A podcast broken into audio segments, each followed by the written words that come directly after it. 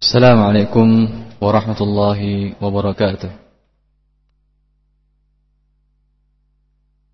الحمد لله رب العالمين وبه نستعين ونصلي ونسلم ونبارك على محمد وعلى آله وصحبه ومن تبعهم بإحسان إلى يوم الدين. وبعد. Telah kita jelaskan pada pertemuan yang lalu tentang pentingnya kita mengetahui harta haram dalam masalah muamalat.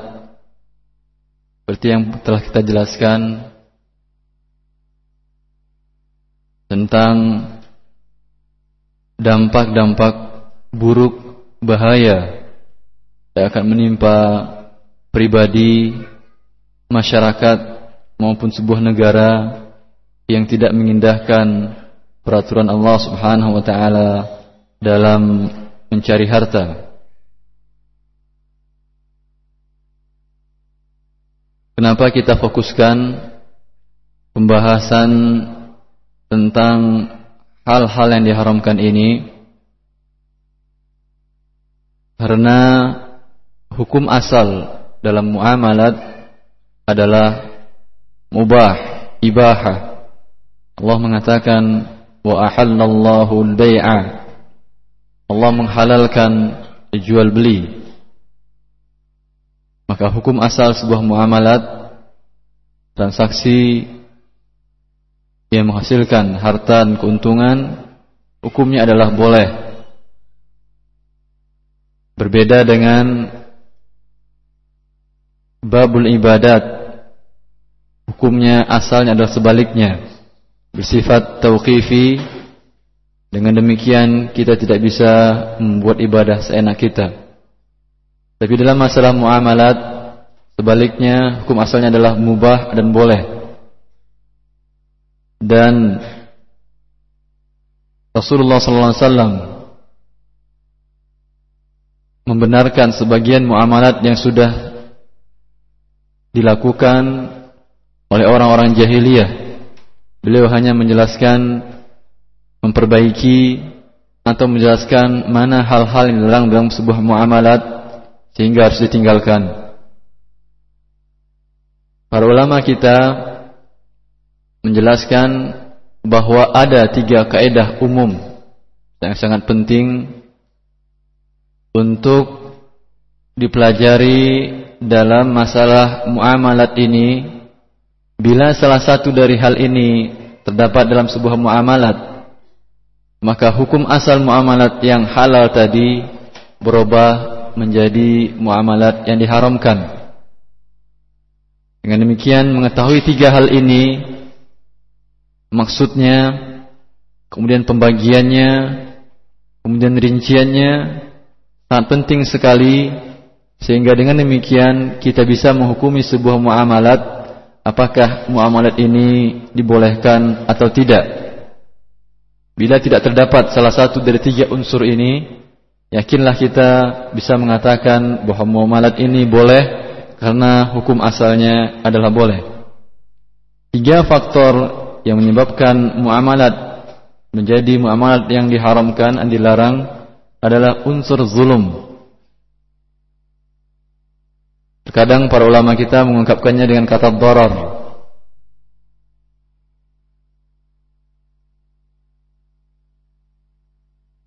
Zulum berbahasa Arab berkata dari kata zalama yazlimu zulman yang berarti menempatkan sesuatu bukan pada tempatnya dalam bahasa Indonesia biasa diterjemahkan dengan berbuat zalim. Lawannya adalah al-adl. Berarti berbuat adil.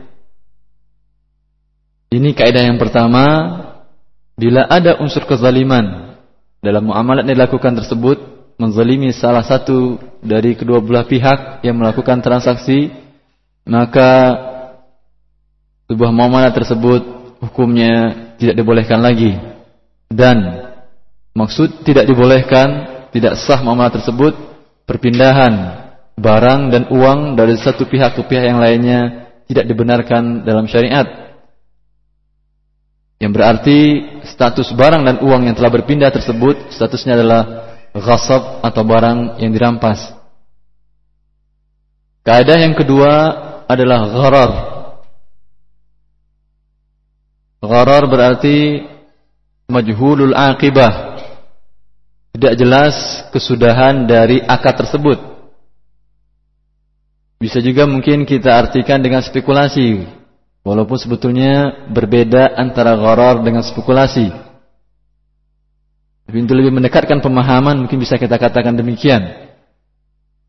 Maka sebuah muamalat yang mengandung unsur gharar tidak jelas berapa harganya atau tidak jelas barang yang akan dibeli maka muamalat tersebut menjadi muamalat yang diharamkan.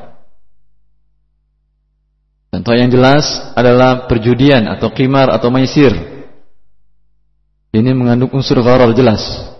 Ketika seseorang akan melakukan akad maisir atau akad qimar, dia tidak tahu ketika dia bayar uang sekian ikut dalam sebuah akad tadi, dia tidak tahu berapa yang akan didapatkan. Bisa jadi dia mendapatkan keuntungan sekian Walaupun dibayarnya umpamanya mungkin dengan jumlah yang lebih kecil, bisa jadi dia tidak mendapatkan apa-apa.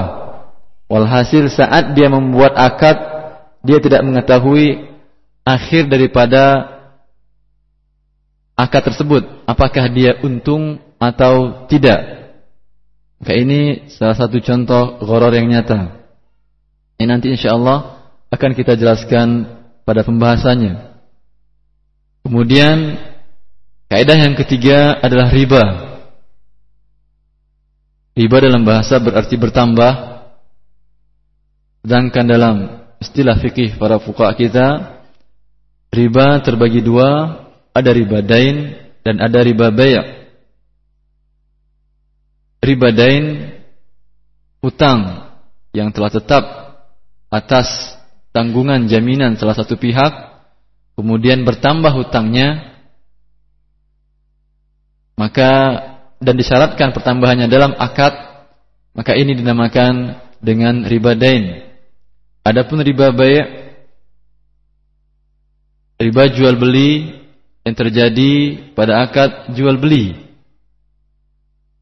terutama pada enam komoditi yang dikatakan oleh Rasulullah SAW yaitu emas dengan emas perak dengan perak kemudian kurma dengan kurma bur dengan bur gandum, syair dengan syair juga bagian dari gandum, kemudian garam dengan garam. Bila dijual, ditukar sejenis emas ditukar dengan emas, maka persyaratan yang harus dipenuhi agar tidak terjadi riba baik haruslah sama jumlah atau berat atau volumenya dan harus tunai dalam satu majelis. Bila tidak sama emas dari sebuah daerah yang lebih bagus, negara yang lebih bagus dengan emas dari negara yang terkebelakang ditukar berbeda beratnya, maka terjadi riba bay', riba fadal namanya. Bila walaupun sama ditukar tetapi tidak tunai, satu emas diterima sekarang, emas kedua diserahkan besok atau di luar majlis maka terjadi riba nasi'ah. Itu begitu juga seterusnya dengan contoh-contoh yang lain yang enam komoditi tadi. Enam komoditi ini dibagi kepada dua ilat. Ilat yang pertama emas dan perak adalah ilatnya samania menurut pendapat yang terkuat yaitu sebagai nilai tukar atau sebagai alat tukar. Bisa dikatakan sekarang dengan mata uang. Ini ilat satu ilat. Ilat yang kedua adalah makanan dan iddikhar. Yang sisanya, yang empat komoditi. Bila jenisnya berbeda, tapi ilatnya masih satu, maka hanya disyaratkan tunai dan tidak disyaratkan harus sama jumlah atau volume atau beratnya. Maka boleh menukar emas 1 gram dengan perak 10 gram. Tapi harus dengan syarat tunai. Dan bisa dikiaskan dengan dua nakdain ini mata uang yang ada sekarang. Berdasarkan negaranya dia merupakan jenis tersendiri. Maka tukar rupiah dengan dolar umpamanya boleh tidak sama nominalnya. Boleh satu dolar ditukar dengan sembilan ribu rupiah umpamanya. Tidak sama nominalnya tetapi syaratnya harus tunai. Tidak boleh ada jeda jangka waktu berbeda majelis. Ilat yang kedua yaitu makanan yang tadi maka bila kurma ditukar dengan gandum atau kurma ditukar dengan garam boleh berbeda berat dan volumenya tetapi syaratnya harus tunai.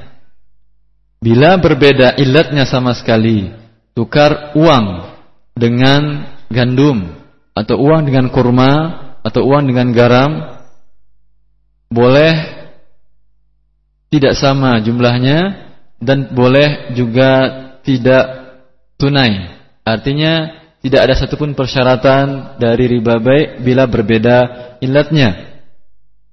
Ini sekilas tentang tentang pembahasan riba. Dan insyaallah akan kita bahas satu persatu dari kaidah-kaidah ini dan akan kita jelaskan praktik-praktik atau contoh-contoh yang terjadi pada masa kini tentang kaedah-kaedah ini yang perlu kita pahami dan kita hindari dalam kehidupan kita sehari-hari.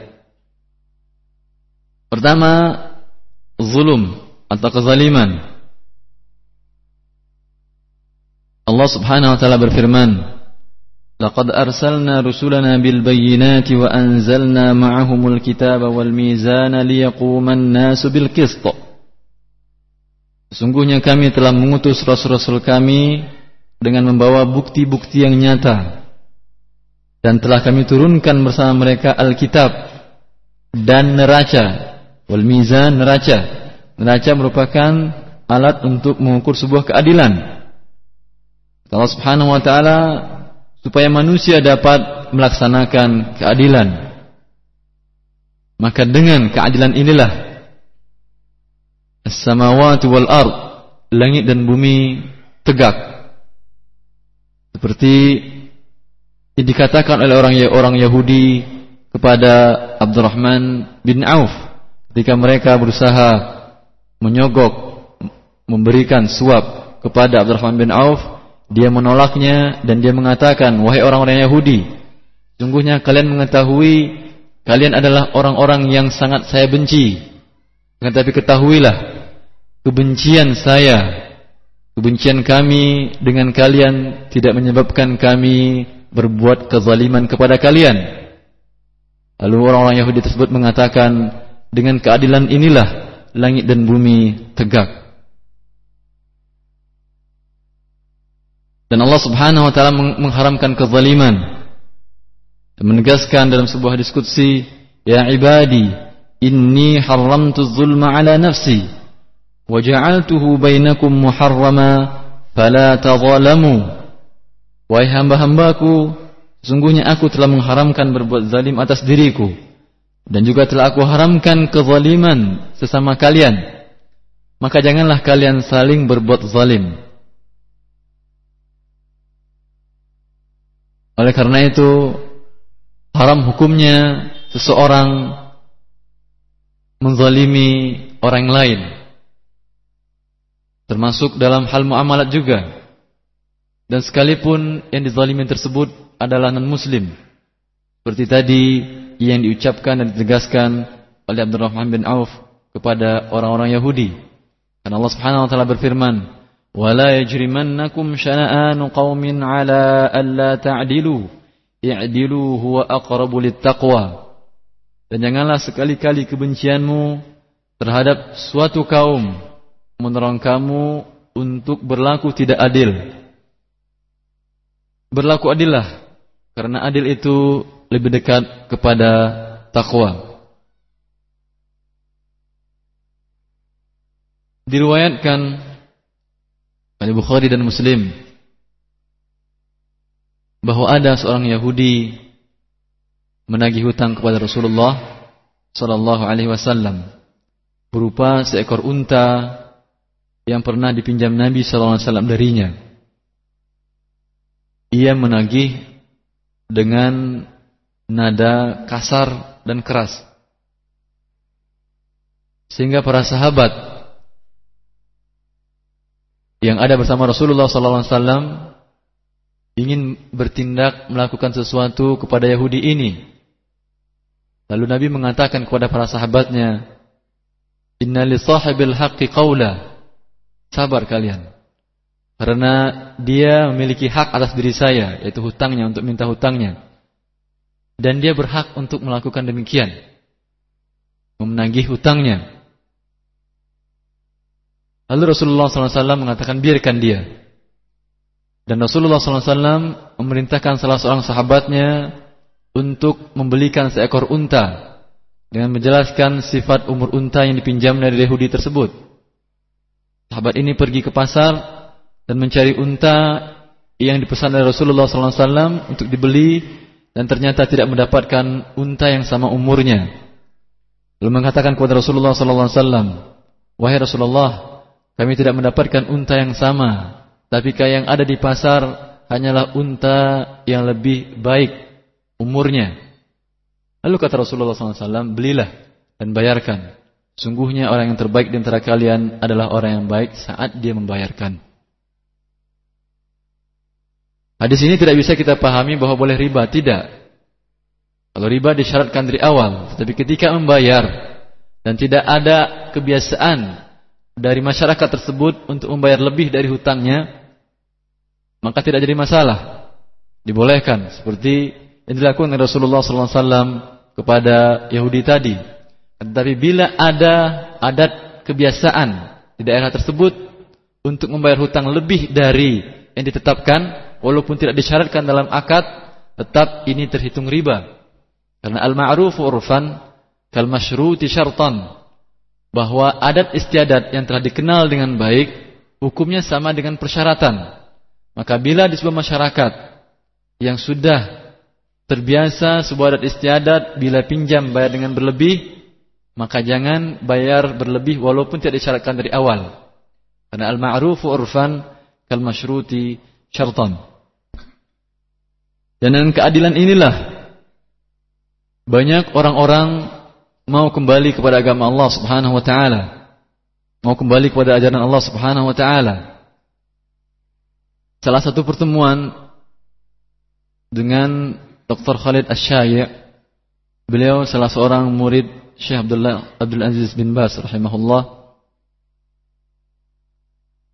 Beliau mengisahkan dan dokter ini unik kehidupannya. Belum menjadi dokter di bidang syariah sebelumnya dia adalah seorang pemain bola. Kemudian dia meninggalkan profesi tersebut dan mulai belajar menuntut ilmu dan hadir halakah-halakah ulama pada waktu itu dan hadir halakah Syekh Abdul bin Bas dan jadi murid dekatnya. Ya. Beliau menceritakan suatu ketika Syekh ada muhadarah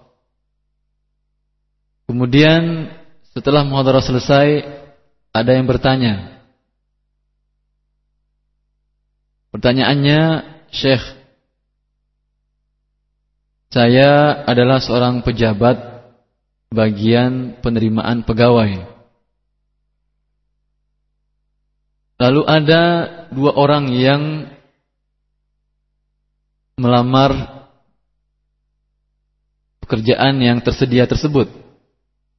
Yang satu orangnya sunni dari ahlu sunnah, tapi yang satu lagi bukan dari ahlu sunnah. Tetapi yang bukan ahlu sunnah ini ternyata nilainya dan kecakapannya bekerja lebih baik. Bolehkah Syekh saya terima yang sunnah ini dan saya tinggalkan yang tidak sunnah ini? Bukan sunni ini. Kata Syekh tidak boleh. Lalu Syekh mengutip firman Allah Subhanahu wa taala, "Wa la yajrimannakum syana'anu qaumin 'ala alla ta'dilu. I'dilu huwa aqrabu lit-taqwa."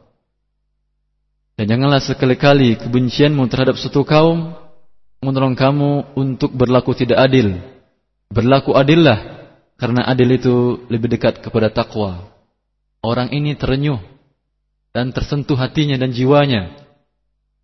Dia tahu bahwa dia berasal orang yang hadir ini golongan dari golongan yang bukan sunnah yang hadir di majelis syekh tersebut terenyuh hatinya. Dia mengatakan kami dalam dalam ajaran kami saat membenci ahlu sunnah, saat membenci kaum sunnah di negara tersebut. Akan tetapi simbol ulama figur ahlu sunnah ternyata adalah orang yang bisa menempatkan keadilan. Sehingga orang ini tersentuh hatinya dan kembali kepada fitrahnya kepada sunnah Rasulullah sallallahu alaihi wasallam dan jangan kekafirannya kesesatannya menyebabkan anda berbuat zalim dalam hak-haknya sering kisah kita dengar ada orang-orang yang melakukan akad sewa tempat, sewa rumah dengan orang-orang non-muslim lalu sengaja menzolimi non-muslim tersebut dengan tidak membayar kontrakannya dengan beralasan bahwa dia non-muslim. Tidak.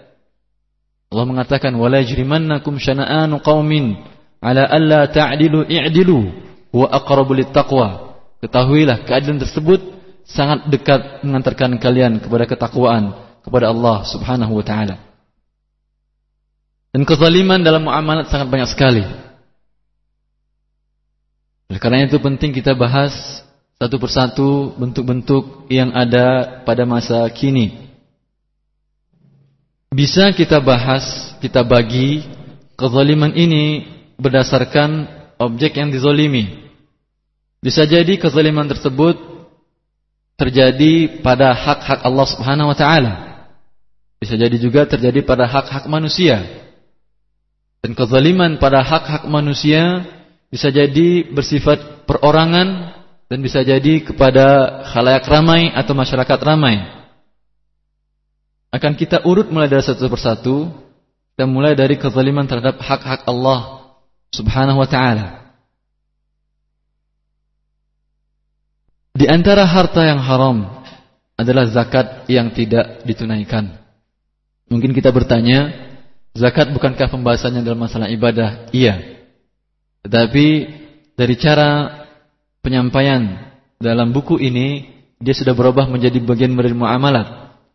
Kemudian nanti juga ada beberapa hal yang berkaitan dalam muamalat dalam masalah zakat. Yang perlu kita ketahui hukumnya. Allah Subhanahu wa taala menciptakan seluruh makhluk dan Allah Subhanahu wa taala menjamin rezeki mereka seluruhnya. Allah mengatakan, "Wa ma min dabbatin fil ardi illa 'ala Allahi rizquha." Dan tidak ada suatu binatang melata pun di bumi melainkan Allah lah yang memberi rezekinya.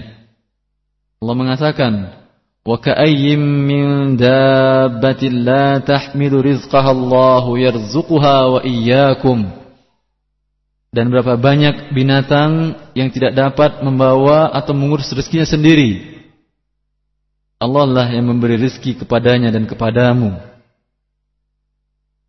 Dan sebagian manusia Allah beri rezeki dengan cara dia memberikan jasa kepada seseorang lalu imbalan jasanya diberikan rezeki, diberikan upah oleh pihak pengguna jasanya sehingga dia mendapatkan rezeki Allah dengan cara demikian.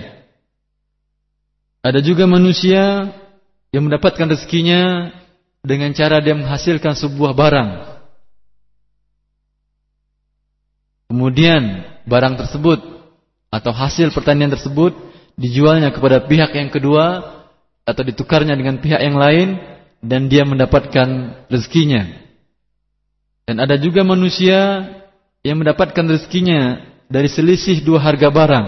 Dibelinya barang, kemudian dijualnya lagi. Dia mendapatkan selisih keuntungan dari dua harga tersebut, maka dia mendapatkan rezekinya dengan cara ini. Tetapi ada sebagian manusia yang rezekinya bukan karena barang, bukan karena jasa yang diberikan, bukan karena selisih dua harga, tidak, tapi memang karena statusnya dia. Karena statusnya dia sebagai kaum fakir dan miskin dan mustahik yang lainnya.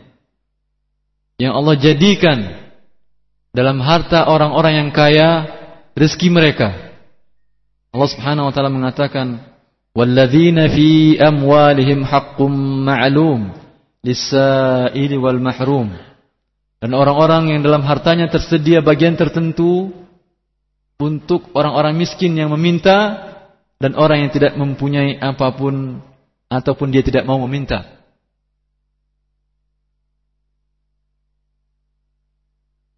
Ayat ini menjelaskan bahwasanya orang fakir miskin tersebut rezekinya Allah yang menentukan jumlahnya dan banyaknya pada harta orang-orang yang kaya. Ini bukan berarti Islam menganjurkan kita untuk tidak bekerja, untuk tidak berusaha. Tidak. Islam menganjurkan kita untuk bekerja dan berusaha. Ketika dua orang datang meminta harta zakat kepada Rasulullah SAW, Rasulullah melihat tubuhnya dari atas ke bawah, menurunkan pandangan dan naikkan lagi. Kemudian Rasulullah mengatakan zakat tidak diperuntukkan bagi orang kaya dan orang yang kuat dan mampu berusaha.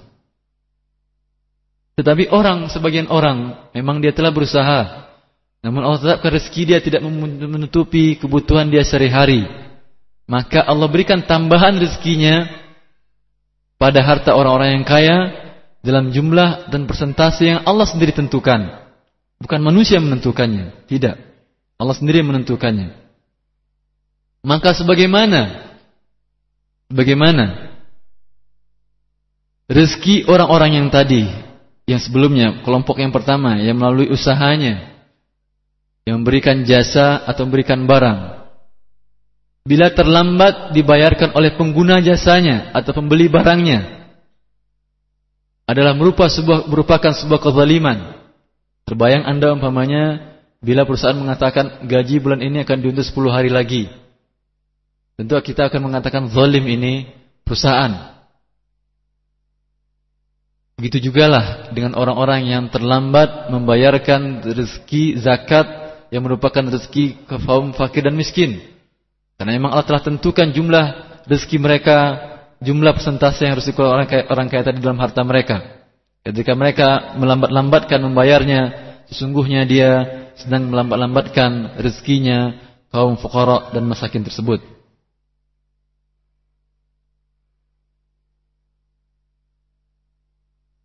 Sengaja Allah sendiri yang menjelaskan dan memberikan ancaman melalui syariatnya terhadap orang-orang yang tidak mau membayar zakat ini. Karena untuk urusan akad sama manusia, sewa menyewa atau akad upah atau akad jual beli yang terlambat pemenuhan haknya secara naluri, secara logika orang bisa mengatakan ini kezaliman. Tetapi hak fakir miskin ini Susah kita mencernanya secara logika dari mana dia mendapatkan hak dalam harta orang yang kaya. Oleh karena itu Allah sendiri menjelaskannya sehingga di luar Anda setuju tidak setuju, masuk logika apa pun tidak, tetapi yang pasti bahwa hukum Allah Subhanahu wa taala tidak bertentangan dengan akal dan fitrah manusia. Allah jelaskan hak-hak mereka yang harus dibayarkan oleh orang-orang yang kaya. Dan bila orang-orang yang telah wajib zakat ini terlambat membayarkan zakatnya sehingga para fakir miskin tadi tidur dalam keadaan lapar dan tidur dalam keadaan tidak berpakaian, tidak menutupi auratnya, dalam keadaan kedinginan.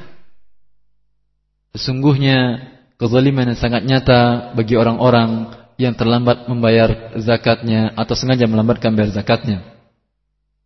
Dalam hadis dari Tabrani yang hadis ini disahihkan oleh Haytami Rasulullah SAW bersabda, Inna Allah faradu ala aghniya'il muslimina fi amwalihim qadra alladhi yasa'u fuqara'ahum wa la yujhadal fuqara'u illa idha ja'u wa'uru mimma yasna'u aghniya'uhum ala wa inna Allah muhasibuhum yawmal qiyamah hisaban shadida wa mu'azzibuhum azaban nukra. Rasulullah mengatakan, sungguhnya Allah telah mewajibkan pada setiap harta orang-orang muslim yang kaya zakat. Yang zakat tersebut mencukupi untuk menutupi kebutuhan orang-orang muslim yang fakir.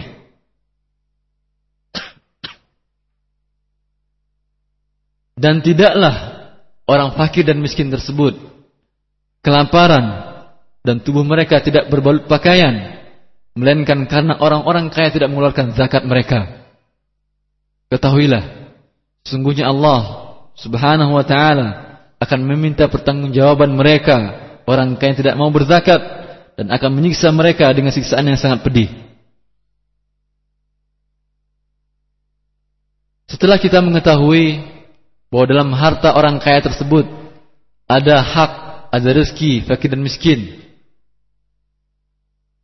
Namun fakir miskin ini biasanya tetap menjaga air mukanya. Dia tidak mau meminta-minta, tidak mau memaksakan hartanya yang ada pada orang-orang kaya tersebut. Sehingga Allah Subhanahu wa taala sendirilah yang memerintahkan kepada para penguasa, para pemerintah untuk mengambil hak para fakir miskin tersebut dari harta orang kaya dan diberikan kepada yang berhak para fakir miskin tersebut. Allah memerintahkan kepada Rasulnya, "Khudh min amwalihim sadaqatan tutahhiruhum wa tuzakkihim biha." Ambil dari harta orang-orang kaya tersebut, ambil. Ambil itu artinya datang Rasulullah mengutus para jubah para jabi, orang-orang yang mengambil zakat dari orang-orang kaya didata dan diambil. Khudh perintah Allah Subhanahu wa taala.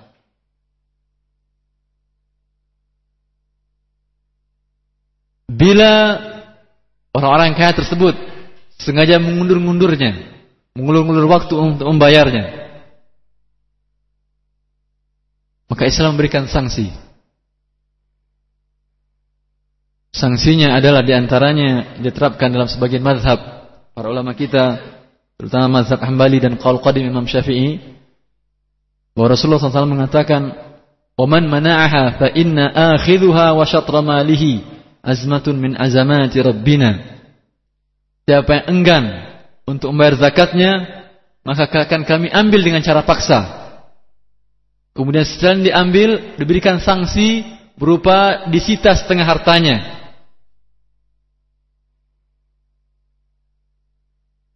Bila jumlah orang-orang yang tidak mau berzakat ini banyak dan telah membuat sebuah komunitas yang menyebabkan hak para fakir miskin rezeki mereka tertahan, maka darah pun boleh ditumpahkan. Darah pun boleh ditumpahkan. Yang pertama kali dilakukan oleh Abu Bakar Siddiq radhiyallahu taala ketika Rasulullah SAW baru wafat dan sebagian kabilah-kabilah Arab tidak mau menyerahkan zakat mereka kepada Abu Bakar karena mereka mengatakan dahulu kami menyerahkan zakat kepada Rasulullah SAW dan sekarang beliau telah meninggal. Maka Abu Bakar berkeinginan untuk memerangi mereka, tetapi dihalang-halangi oleh sebagian sahabat.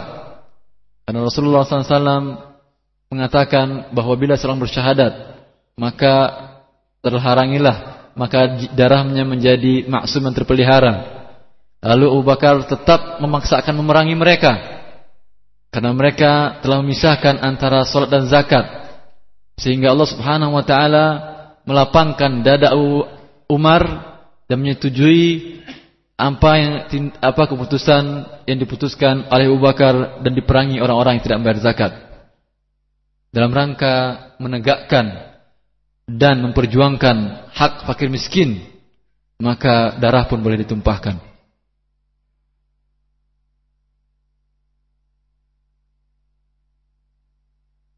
Kemudian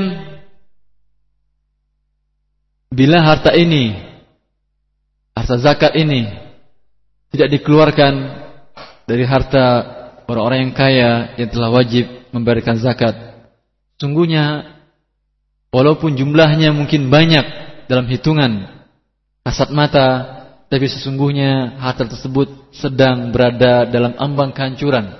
Bukan harta zakat saja yang tidak dibayar, tapi hartanya keseluruhan. Karena zakat yang tidak dibayarkan merupakan syar, merupakan sebuah keburukan, merupakan sebuah petaka bagi harta-harta yang lainnya.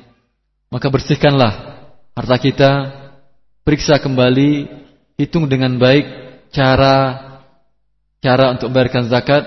Bila Anda tidak mengetahui fasalu ahla dzikri in kuntum la ta'lamun. Tanyakan kepada ahli zikir kepada ustaz kepada siapa yang Anda siqah dengan agamanya. Sampaikan kepada dia bahwa Anda punya harta-harta ini apakah telah terkena zakat atau tidak. Dan bila telah berapa yang harus dizakatkan dan selain itu yang paling penting lagi ke mana harus dizakatkan karena kewajibannya bukan saja Anda mengeluarkan tidak, tapi Anda salurkan ke mana, sampai apa tidak kepada mustahiknya. Bila selama ini Anda lalai atau kita lalai, bertobatlah kepada Allah Subhanahu wa taala. Karena ada orang-orang yang terzalimi dengan ini dan mereka adalah fuqara wal masakin. Yang kemungkinan mereka bila berdoa kepada Allah Subhanahu wa taala doa mereka mungkin lebih dijabahkan oleh Allah Subhanahu wa taala. Kata, Rasulullah, "Kam min as'asin aghbar dhi tamaraini law aqsama 'ala Allah la abarrah." Berapa banyak di antara umatku yang dia kusut rambutnya, pakaiannya berdebu dan tidak baik, tidak bagus pakaiannya, tetapi kalau dia bersumpah atas nama Allah Subhanahu wa taala, Allah akan tunaikan apa yang disumpah dan inginkan orang-orang tersebut. Dengan perantaran mereka. Sehingga orang-orang yang kaya menjadi berarti hidupnya. Maka sadarlah anda bahwa hak mereka harus anda keluarkan dari harta anda. Dan dengan demikian harta anda menjadi bersih dan harta yang haram telah anda keluarkan. Kemudian berapa lama zakat semenjak awal terkena zakat tidak Anda keluarkan saat sekarang hitung dengan baik dan keluarkan seluruhnya. Dan bila telah meninggal ya, maka pihak ahli warisnya tidak boleh membagi harta tersebut sebelum zakatnya dikeluarkan. Dan Allah Subhanahu wa taala mengatakan min ba'di wasiyati yusi biha audain Pembagian pembagian tersebut untuk ahli waris itu dilakukan sesudah dipenuhi wasiat yang dia buat dan sesudah dibayar hutangnya. Dan hutang kepada Allah Subhanahu wa taala juga hutang. Pertama hutang kepada fakir miskin tadi yang belum Anda bayarkan zakatnya, maka haruslah dibayarkan. Ada salah satu masalah kekinian yang penting juga kita ketahui pembahasannya karena termasuk apakah ini berarti melambatkan hak fakir miskin tadi atau tidak. Yaitu ada kecenderungan sekarang beberapa badan amil zakat yang telah ditunjuk atau diakui oleh sebuah negara untuk mengelola harta zakat tersebut untuk dikembangkan, untuk diinvestasikan. Tujuannya baik agar harta tersebut menjadi banyak. Ketika zakat dikumpulkan mungkin tidak terlalu banyak, tetapi setelah dikembangkan, diinvestasikan dan didagangkan dan diputar, mungkin jauh lebih banyak daripada yang didapatkan. Kemudian setelah itu baru dibagikan kepada fakir miskin tersebut. Atau juga terkadang diberikan dalam bentuk modal kepada fakir miskin tersebut. Ya, dia berusaha dan fakir miskin tersebut mendapatkan bagi hasilnya saja. Adapun modalnya tetap dikembalikan lagi kepada pihak badan pengelola zakat tersebut. Apakah ini dibolehkan dalam Islam atau tidak? Karena dia dikatakan tidak, karena ini mengandung unsur penundaan pemberian hak fakir miskin. Penundaan pemberian hak fakir miskin yang harusnya ketika setelah diterima oleh badan amil zakat langsung diberikan kepada para fakir miskin tadi dan dengan demikian tertutupi kebutuhannya karena dikembangkan terlebih dahulu, divestasikan terlebih dahulu, ada hak mereka yang tertahan dan tertunda. Sejauh manakah hukum ini dibolehkan? Pembahasannya termasuk pembahasan baru yang tidak dibahas oleh para fuqaha kita pada masa dahulu. Sehingga dalam hal ini ada dua pendapat badan fikih internasional menyikapinya. Sebagian badan fikih internasional seperti Majma' al-Fikih Islami yang berada di bawah divisi fikih dari OKI, Organisasi Konferensi Islam yang berpusat di Jeddah, yang beranggotakan seluruh negara-negara Islam, mengatakan bahwa hal ini boleh secara hukum asalnya boleh untuk dikembangkan tapi tetap dengan ada persyaratan-persyaratan yang harus diperhatikan. Untuk lebih jelasnya, keputusan ini nomor 15 tahun 1986, bunyi keputusannya adalah secara prinsip harta zakat boleh dikembangkan dalam bentuk usaha yang berakhir dengan kepemilikan usaha tersebut untuk mustahil zakat atau dikelola oleh pihak lembaga amil zakat yang bertugas mengumpulkan dan membagikan zakat. Ya, dibolehkan secara prinsip baik diberikan modal kepada fakir miskinnya untuk memutarnya atau yang memutarnya badan amil zakat dalam bentuk usaha mereka. Tapi ada persyaratan harus dipenuhi yaitu harta zakat yang diinvestasikan merupakan sisa dari harta zakat yang telah dibagikan untuk menutupi kebutuhan pokok para mustahik dan juga dengan syarat ada jaminan dari pihak pengelola dari unsur dari dari uh, unsur kerugian. Artinya kapan boleh diinvestasikan? Secara hukum asal boleh katanya, tapi dengan syarat bahwa bila setelah kebutuhan fakir miskin tersebut tertutupi kemudian ada sisa. Ketika ada sisa baru boleh diinvestasikan. Mafhum dari keputusan ini berarti kalau belum tertutupi kebutuhan pokok keseharian para fakir miskin ya tidak boleh diinvestasikan karena itu lebih penting daripada menginvestasikan. Karena diputar atau dikembangkan berarti menunda kebutuhan sesaat para fakir miskin tersebut. Dalil dari pendapat ini bahwasanya di masa Rasulullah SAW, di masa Khulafa Rasyidin, hewan ternak zakat juga dikumpulkan di sebuah padang rumput. Dikumpulkan di sana. Kemudian yang namanya hewan berkumpul, tentu dia berkembang biak. Lahir anak Ya, sebelum dibagi-bagikan hewan tersebut, terkadang lahir anak dan segala macam berkembang biak lah. Nah, dalilnya mengambil dalilnya bahwasanya bagaimana masa Rasulullah SAW Khalifah Rasyidin juga dikumpulkan dan juga berkembang biak, berarti juga boleh diinvestasikan. Tapi pendapat ini, dalil ini tidak terlalu kuat karena dijawab oleh pendapat yang kedua bahwa itu bukan masuk investasi itu hanyalah sebagai sebagai sebuah sunnatullah, sunnah kauniyah. Hewan-hewan sebelum dibagikan, dikumpulkan, ya otomatis dia akan berkembang biak. Bukan tujuannya adalah investasi. Maka bila tujuannya sengaja investasi, maka berbeda dengan dalil ini. Sehingga pendapat kedua mengatakan tidak boleh sama sekali diinvestasikan.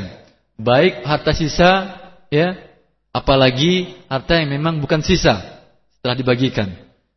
Pendapat ini didukung merupakan keputusan dari Al-Majma' Al-Fiqh Islami Divisi Fikih Rabi'ah Alam Islami juga Dewan Fikih bersifat skala internasional berpusat di Mekah.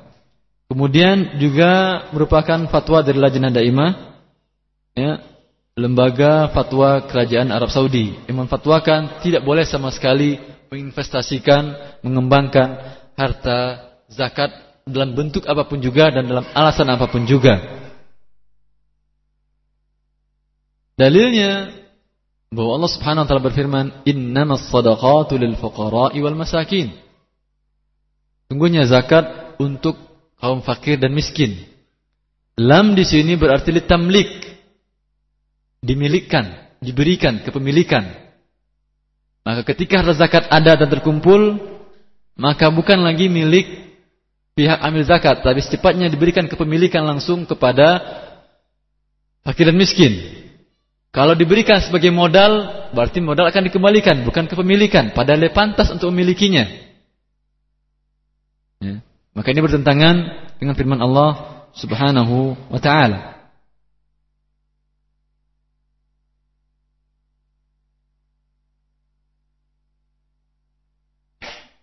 Kemudian bahwa kebutuhan fakir miskin tersebut namanya dia fakir miskin kan? Karena itu dia berhak zakat berarti dia kebutuhan sangat mendesak untuk menutupi kebutuhan sehari-hari. Dan itu harus diperhatikan, tidak bisa ditunda kebutuhannya. Dan Rasulullah sallallahu alaihi wasallam sangat mengutamakan ini. Suatu ketika Rasulullah sallallahu alaihi wasallam dalam hadis diriwayatkan oleh Bukhari bahwa beliau salat asar ya, di kota Madinah. Kemudian beliau salam dan berdiri bergegas masuk ke rumah salah seorang istrinya. Kemudian beliau keluar dari kamarnya dan kembali ke masjid dan mendapati para sahabat kaget melihat apa yang telah dilakukan Rasulullah sallallahu alaihi wasallam. Maka Rasulullah untuk menghilangkan ke keheranan para sahabatnya dia mengatakan, "Zakartu syai'an min tibrin andana, fakarihtu an yahbisani, fa amartu bikismatihi." Kata Rasulullah, "Aku ingat potong emas zakat yang belum aku bagikan dan aku tidak suka emas tersebut menawanku." maka aku perintahkan untuk membagikannya kepada para mustahiknya. Ini menunjukkan kata yahbisani menahanku sebagian para ulama menafsirkan bahwa menahanku bahwa akan menahan Rasulullah SAW nanti di hari, akhir, di hari akhirat. Menunjukkan bahwa hak fakir miskin secepatnya dan sesegeranya diberikan. Dan jangan ditunggu-tunggu baik dengan cara diinvestasikan apa pun dengan cara bentuk yang lain. Karena namanya investasikan tetap ada unsur kerugian. Dan siapa nanti akan menanggung kerugian? Tentu yang akan menjadi berkurang adalah harta fakir miskin tersebut. Ya. Oleh karena itu, pendapat kedua ini sangat penting dan sangat kuat dan sangat rojih dalam hal ini dan dengan demikian tidak selayaknya amil zakat untuk melakukan tindakan pengembangan atau investasi zakat tersebut dalam bentuk usaha. Karena apalagi di sebagian daerah masih banyak orang fakir miskin yang membutuhkan kebutuhan tunai mereka untuk dipenuhi secepatnya.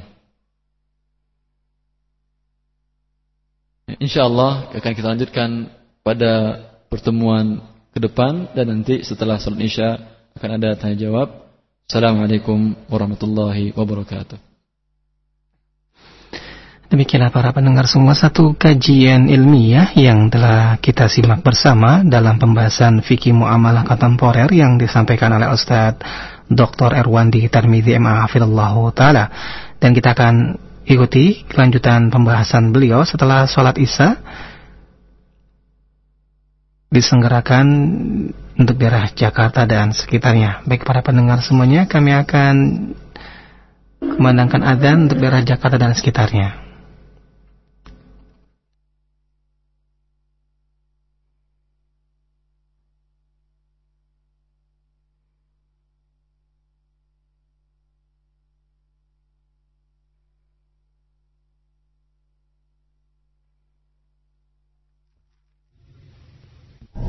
Ikhwatal Islam, untuk selanjutnya kita simak dikumandangkannya azan untuk sholat isya bagi daerah Jakarta dan sekitarnya.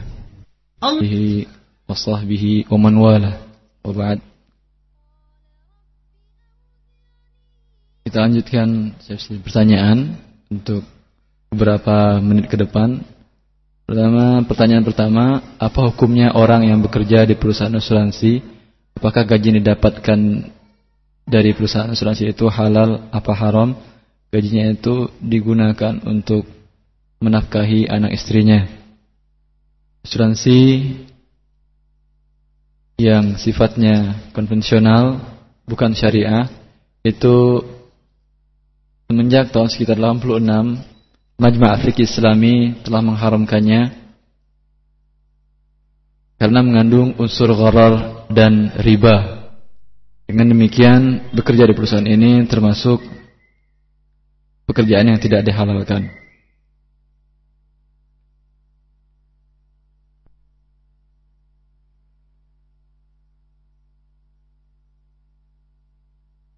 Bagaimana cara kita menunaikan zakat berupa padi atau pertanian dan bentuk pembayarannya apakah harus dengan hasil pertanian tadi atau dengan bentuk uang?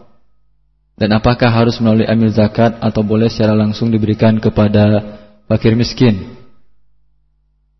Zakat pertanian yang terkena zakat hanyalah makanan pokok. Pertanian yang makanan pokok seperti tani padi ini terkena zakat bila sampai satu nisab. Satu nisabnya lima wasak, sekitar 300 sok, sekitar 700 kilogram padi. Kemudian tidak harus sampai menunggu satu haul. Ketika panen dibayarkan wa atu haqqahu yauma hasadi. Berikanlah zakatnya pada saat Anda panen. Haqqahu yauma hasadi pada waktu panen berarti yang dikeluarkan adalah bagian dari yang kita panen bukan dengan uang. Lalu kemudian apakah harus mulai ambil zakat atau boleh secara langsung diberikan kepada fakir miskin? Kalau ada pihak jubah atau pihak yang ditunjuk oleh negara untuk menarik zakat, maka para ulama kita, para fuqaha membagi harta yang zahir dengan harta yang batin. Harta yang zahir itu seperti hewan ternak, kemudian harta pertanian yang memang nampak oleh pihak penarik zakat yang diutus oleh negara. Dengan demikian, maka pemberiannya, pengeluaran zakatnya harus melalui amil ini. Karena dia datang. Bila kita bayarkan sebelum dia datang, kemungkinan dia tidak percaya dan minta zakat, baik minta di, dikeluarkan zakat kedua kalinya. Bila memang sistem ini ada, maka anda harus menunggu jubah untuk penarik zakat dan diberikan kepadanya.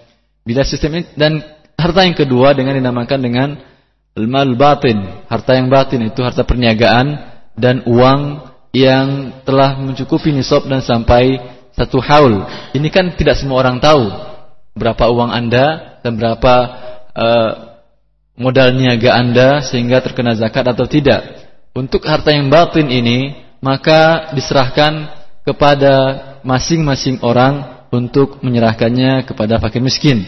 Itu di masa dahulu. Dan di masa sekarang mungkin bisa seperti di beberapa di salah satu negara itu menerapkan bahwasanya modal perusahaan yang tercatat di negara di salah satu instansi lembaga negara, maka itu harus zakatnya sekian persen diserahkan kepada Departemen Keuangan Negara tersebut. Kemudian sisanya boleh diguna diserahkan oleh pemilik modal tadi dan pemilik niaga tadi untuk diserahkan kepada fakir miskin langsung. Artinya umpamanya dua setengah persen, satu persen setengah harus dibayarkan ke negara dan satu persen lagi dibayar, boleh dia bagi-bagikan langsung. Bila sistem ini tidak diterapkan, maka kewajiban anda untuk memberikannya langsung kepada fakir miskin dengan anda betul-betul meyakini atau memeriksa orang ini pantas tidak mendapatkan uh, status sebagai fakir miskin atau tidak.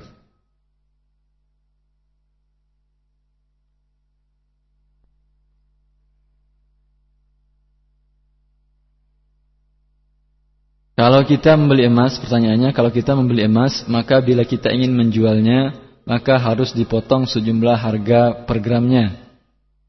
Apakah ini sebuah kezaliman? Biasanya kalau emas perhiasan ya dipotong kalau kita jual kan. Ya. Maka jual beli berdasarkan antaradim Allah Subhanahu wa taala illa an takuna tijaratan an tarad minkum. Bahwa dengan syarat Anda saling redha. Bila Anda tidak redha, jangan jual kepada dia, cari yang lain yang mau tidak yang mau membeli tanpa harus dipotong. Ya. Cari yang lain. Anda tidak dipaksanya dan kalau Anda merasa zalimi cari yang lain.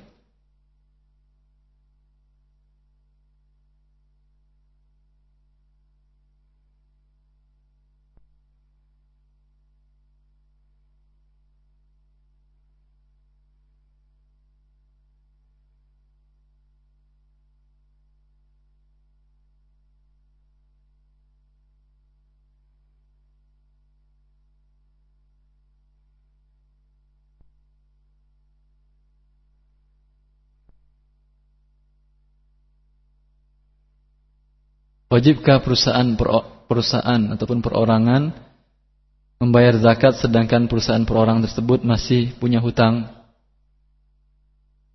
Cara menghitung zakat mencirung nisab uh, wi'a zakat yaitu pertama barang yang ada beri perniagaan diperkirakan, dikimah, ditakwim, kemudian lihat dengan uang yang ada. Uang tidak mesti uang di tangan dia bisa jadi dalam bentuk dalam bentuk simpanan di bank atau dalam bentuk surat har berharga. Juga itu uang. Setelah itu dihitung semuanya, dipotong dengan hutang dipotong dengan hutang. Hutang yang dimaksud bukan hutang keseluruhan, bukan hutang yang jatuh jatuh temponya masih lama. Kalau hutangnya tiga tahun ke depan tidak dipotong, tapi hutang yang harus dia bayar di tahun ini. Sama seperti anda perorangan pribadi umpamanya punya hutang pelunasan rumah atau mobil cicil rumah dan segala dan selainnya. Anda mempunyai uang senisab, tetapi kalau dikurangi hutang seluruhnya, hutang mobil seluruhnya atau hutang rumah seluruhnya, nisab Anda sama sekali akan jadi hilang. Tidak sampai uang senisab. Tetapi kalau dikurangi dengan hutang setahun saja, kewajiban cicilan yang angsuran yang harus Anda bayar dalam setahun ini, maka masih sampai satu nisab. Ya. Maka itu wajib dikeluarkan zakatnya. Yang penting hutangnya bukan hutangnya keseluruhan, tapi hutang yang wajib dibayar dia yang harus dibayar pada tahun itu. Setelah itu jika masih sampai satu nisab, ya satu nisabnya 85 gram emas, 20 miskol. Maka dikeluarkan zakatnya 1 per 40.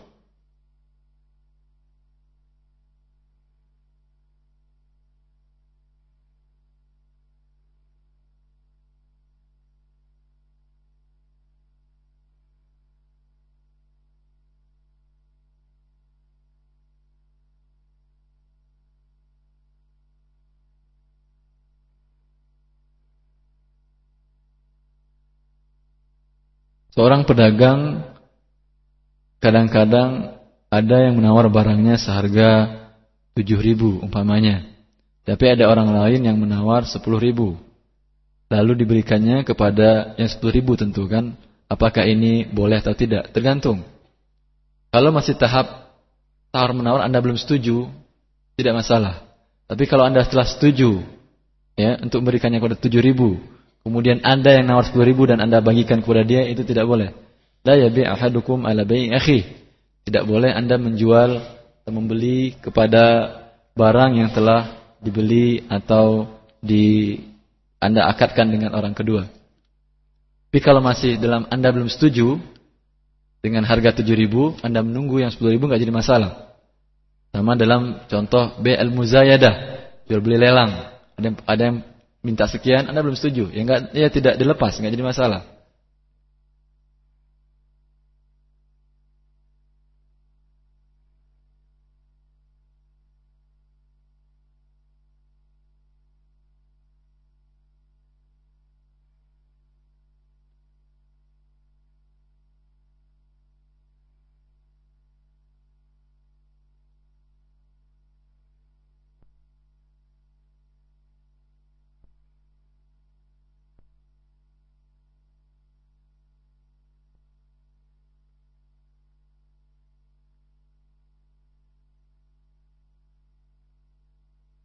Jika ada orang yang menitip barang di toko saya untuk dijual, lalu uangnya saya pakai dahulu, ya, untuk membeli barang lain.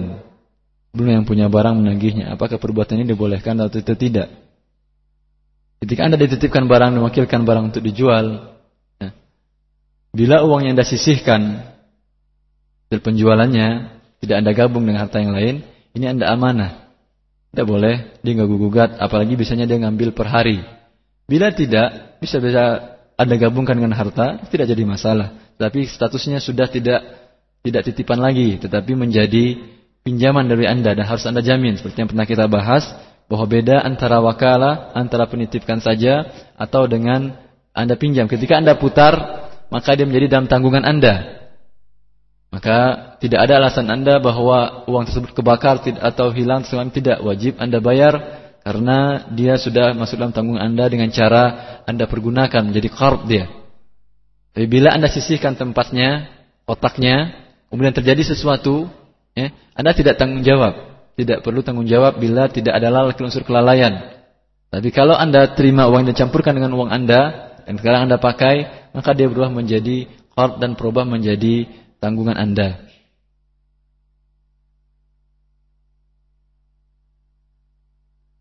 Bagaimana hukumnya mengumpulkan dinar emas untuk biaya pernikahan? Apakah sama hukumnya dengan menimbun kekayaan? Jazakallah. Menimbun emas, membeli emas kemudian dikumpulkan tidak ada jadi masalah. Tidak jadi masalah. Yang dilarang ihtikar, kata Rasulullah SAW, la illa khati. Tidak ihtikar seseorang, melainkan adalah orang yang berdosa, pendosa. Ihtikar yang dilarang itu mempunyai beberapa persyaratan. Pertama, barang yang diihtikar dia, yang ditimbun dia adalah barang kebutuhan hajat orang banyak. Maka barang yang bukan hajat orang banyak dia timbun tidak jadi masalah. Kemudian, bila barang itu barang orang banyak dan dia timbun dan menyebab dengan aksinya ini menyebabkan harga barang tidak stabil. Itu baru ikhtikarnya dilarang. Kalau dia cuma ikhtikar saat sedikit, sedikit, sedikit nggak jadi masalah karena Rasulullah SAW pernah e, menyimpan kurma selama untuk kebutuhan setahun beliau. Tidak masalah Anda simpan bila tidak mempengaruhi harga. Apalagi cuma untuk biaya pernikahan, saya kira tidak akan mempengaruhi harga emas.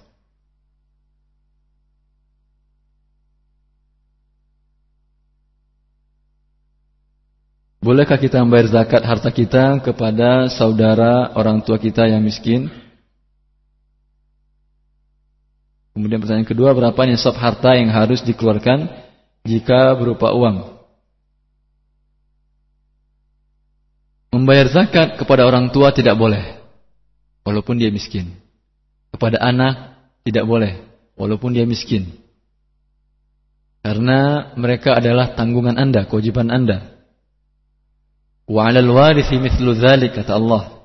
Dan penerima warisan juga demikian. Sebagaimana orang, orang yang memberikan wariskan mewariskan mendapat yang diwarisi mendapat harta begitu juga yang mewariskan ketika dia hidup tidak dalam keadaan yang layak maka menjadi tanggung jawab Anda sendiri memenafkahi orang tua dan anak-anak. Oleh karena itu tidak boleh diberikan zakat kepada mereka dan orang-orang yang berada dalam tanggungan Anda. Makan dan minumnya adik atau saudara yang hidup bersama Anda, Anda tanggung biaya sehari-harinya, makan hidup kebutuhan pokoknya, maka tidak boleh dikeluarkan zakat kepada mereka. Berapa nisab harta yang harus dikeluarkan jika berupa uang? Berupa uang senilai 85 gram emas. Dan itu tentu berubah tergantung perubahan harga emas. Bila Anda memiliki uang senilai 85 gram emas, ya, maka dikeluarkan zakatnya 1 per 40. Dengan syarat emas tersebut telah Anda simpan selama satu tahun.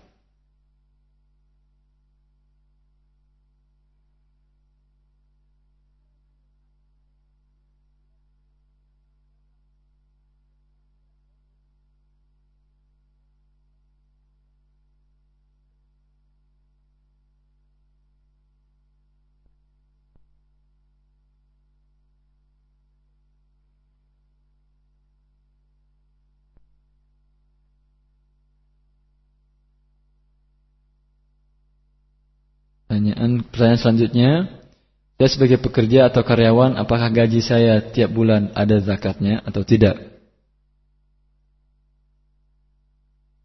Persyaratan zakat adalah sampai satu haul. Rasulullah SAW hatta yahulu alai hatta yahula alaihi haul. Zakat menjadi wajib bila harta tersebut telah sampai satu tahun. Kalau anda karyawan Berarti menerima gaji setiap bulan. Berarti, berarti gaji yang Anda terima belum satu tahun. Tidak ada kewajiban Anda mengeluarkan zakat dari gaji tersebut. Kecuali gaji Anda dirapel selama satu tahun. Selama satu tahun Anda tidak terima gaji. Di akhir tahun baru gaji awal dari tahun pertama sampai akhir baru dirapel seluruhnya dan diberikan seluruhnya dan sampai satu nisab. Tapi ingat, karena setahun Anda tidak terima gaji tentu punya hutang. Bayar dulu hutang Anda. Bila setelah hutang dibayar dan masih sampai satu nisab, barulah terkena zakat satu per empat puluh. Kalau tabung Anda juga demikian. Bila tabungan tadi Anda simpan-simpan-simpan, ya, gaji pertama belum sampai satu nisab tabungannya. Belum terkena zakat. Belum mulai ngitung zakat. Gaji tahun bulan kedua belum juga. Bulan ke 11 umpamanya, saat itu tabungan gaji Anda sampai satu nisab. Maka pada awal ini Anda baru mulai menghitung haul. Itu baru mulai menghitung, bukan baru langsung dikeluarkan, tidak. Mulai dihitung, kemudian sampai tahun depannya dan hitungannya menggunakan bulan Qamariyah bukan bulan Miladiyah karena ada perbedaan hari sekitar 10 setengah atau 11 hari. Kalau Anda hitung menggunakan tahun Masehi, bulan Masehi Januari Februari, berarti Anda harus naikkan persentasenya. Bukan 2,5 lagi, tapi 2,57777 seterusnya. Ya. Karena bila anda bayarkan 2,5 persen, ada 11 hari yang tidak anda bayarkan zakatnya. Ya. Karena bulan atau tahun yang masuk dalam Islam adalah tahun Qamariyah. Yas'alunaka 'anil ahillah. Qul hiya mawaqitu nas. Mereka bertanya kepada Muhammad tentang hilal, awal bulan. Kata Allah Subhanahu wa taala, "Hiya mawaqitu nas." bahwa bulan hilal tersebut merupakan waktu-waktu manusia di antaranya waktu membayarkan zakat. Ya. Jadi kalau anda ngitung dengan masehi dengan persentase 2,5 ada hak fakir miskin yang tidak anda berikan dan itu dijelaskan oleh lembaga Baitul Zakah di Kuwait tentang dalam sebuah eh, muktamar internasional tentang Bila Anda gunakan dengan bulan Masehi tambah 2,577.